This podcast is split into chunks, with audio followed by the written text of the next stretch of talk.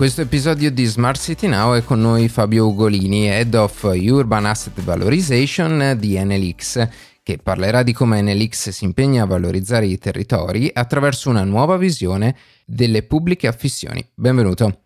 Buongiorno a tutti. Innanzitutto, quando parliamo di Urban Valorization, che cosa intendiamo?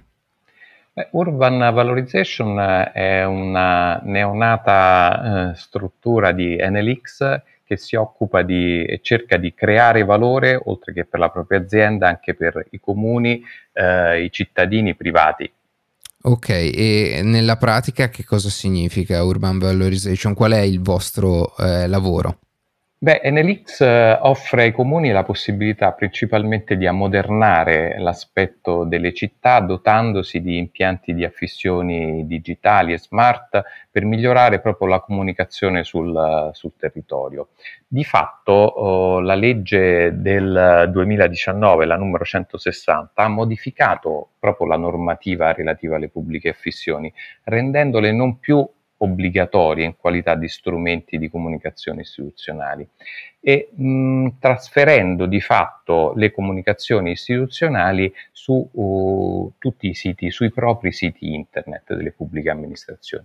Questo secondo noi ha creato un gap comunicativo di prossimità con eh, i propri cittadini, perché di fatto le iniziative che sono innumerevoli che svolgono i comuni ehm, sono, sono su internet, quindi qualsiasi cittadina che sia grande o piccola è visibile potenzialmente in tutto il mondo, ma è difficile pensare che il proprio cittadino uh, per vedere cosa succede oggi in città vada sul sito internet del comune, cioè o meglio non c'è ancora questa abitudine. Di fatto quindi eh, eh, dare la possibilità eh, riformare, rigenerare, rendere smart e digitali le pubbliche affissioni, ehm, crea, diciamo così, opportunità di comunicazioni eh, importanti eh, per, eh, per, per la pubblica amministrazione eh, al contempo oh, quindi riesce anche a migliorare notevolmente l'arredo urbano. Sì, quindi genera una sorta di, di, paradosso questo perché abbiamo tante informazioni, magari come cittadini, però sono in posti dove non le andiamo a cercare quindi avete provato a porre rimedio a questa cosa fornendo un, un servizio alla collettività. Assolutamente sì, le infrastrutture quelle esistenti sul territorio oggi che sono elementi imprescindibili dello spazio e dell'arredo orma- eh, urbano e sono funzionali, come dicevo, a obiettivi specifici di, com- di comunicazione, eh, sono ormai vetuste e non seguono più il passo proprio delle smart city e dell'evoluzione digitale. L'utilizzo di colla e carta spesso produce strati di materiale sporco, dando oh, una pessima immagine all'ambiente urbano. In questo contesto, quindi, la valutazione del decoro urbano diventa una, necess- una necessità proprio imprescindibile.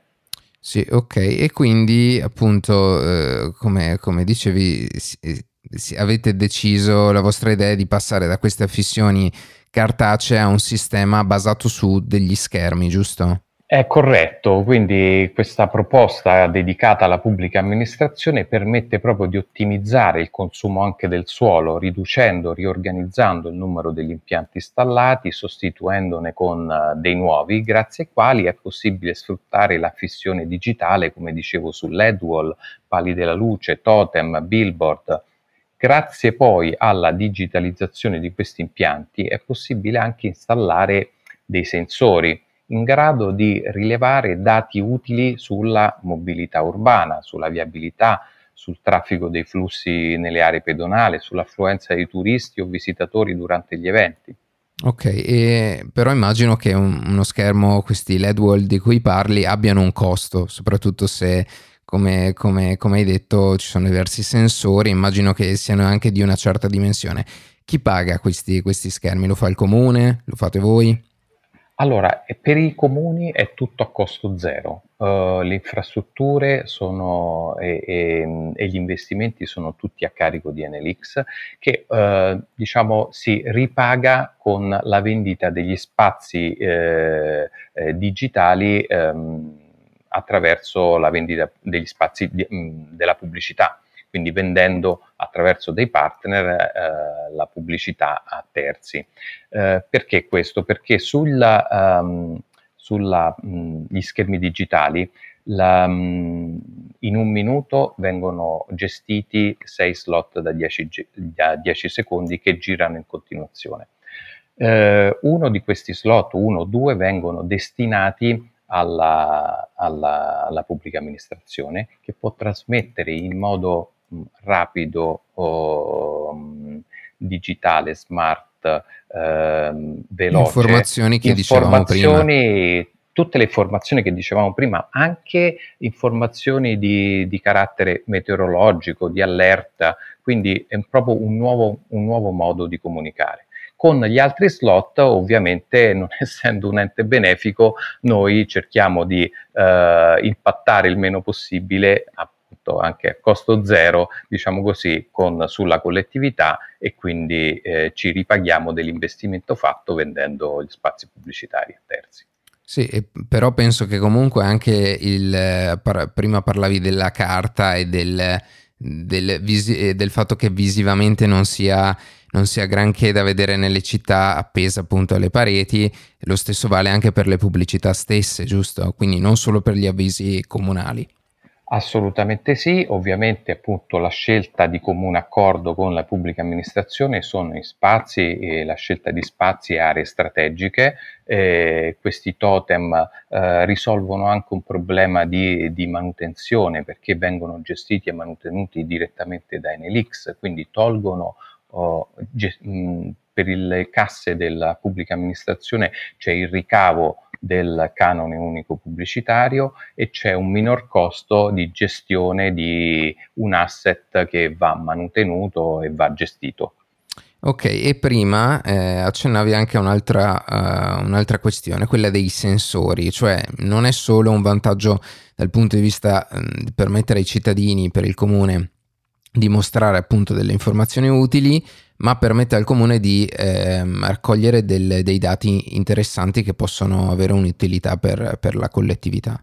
Assolutamente sì, questa in azione in marketing si parla di redemption, no? ogni azione ha una concausa e quindi oggi abbiamo degli strumenti che possono misurare meglio anche eh, quelle che sono le azioni o le preposizioni di comunicative che una pubblica amministrazione vuole fare, perché eh, in caso di organizzazione di eventi, eccetera, se come dicevo prima, questi impianti sono spesso messi soprattutto in aree strategiche e sensibili, eh, quindi sono in grado di mh, dare, rilevare eh, i flussi eh, che passano attraverso davanti a questi schermi.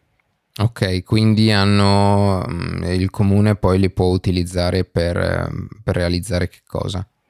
Beh, per vedere un po' il successo delle iniziative, per vedere se effettivamente quella, quella pubblicità o, quella, o, quell'asset messo in quella posizione magari è, è visibile eh, piuttosto che a un altro e quindi può pensare di eventualmente eh, si può pensare di riorganizzarlo e, e di spostarlo in altri, in altri, siti, ma tendenzialmente ti dà una um, percezione oggi di quell'iniziativa, quella comunicazione da quante persone o da quante, au- quante auto, quante persone sono passate davanti a quegli schermi. Ok, e oltre alla mm, pubblica affissione vi occupate anche di, di altri aspetti?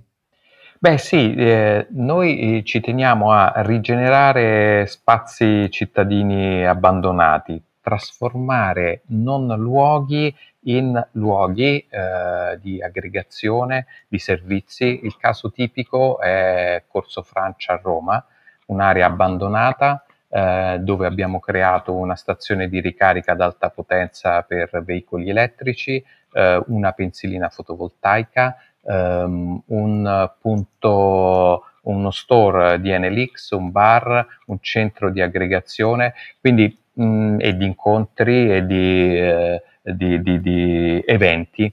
Eh, quindi questo è un ottimo esempio nell'ottica sempre della digitalizzazione, elettrificazione e sostenibilità che sono i must che noi perseguiamo.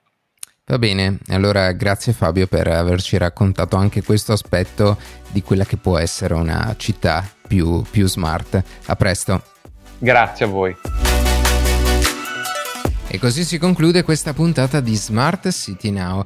Potete recuperare tutte le altre puntate che abbiamo realizzato quest'anno presso il Mind, il Milano Innovation District, nella pagina principale della vostra piattaforma podcast preferita.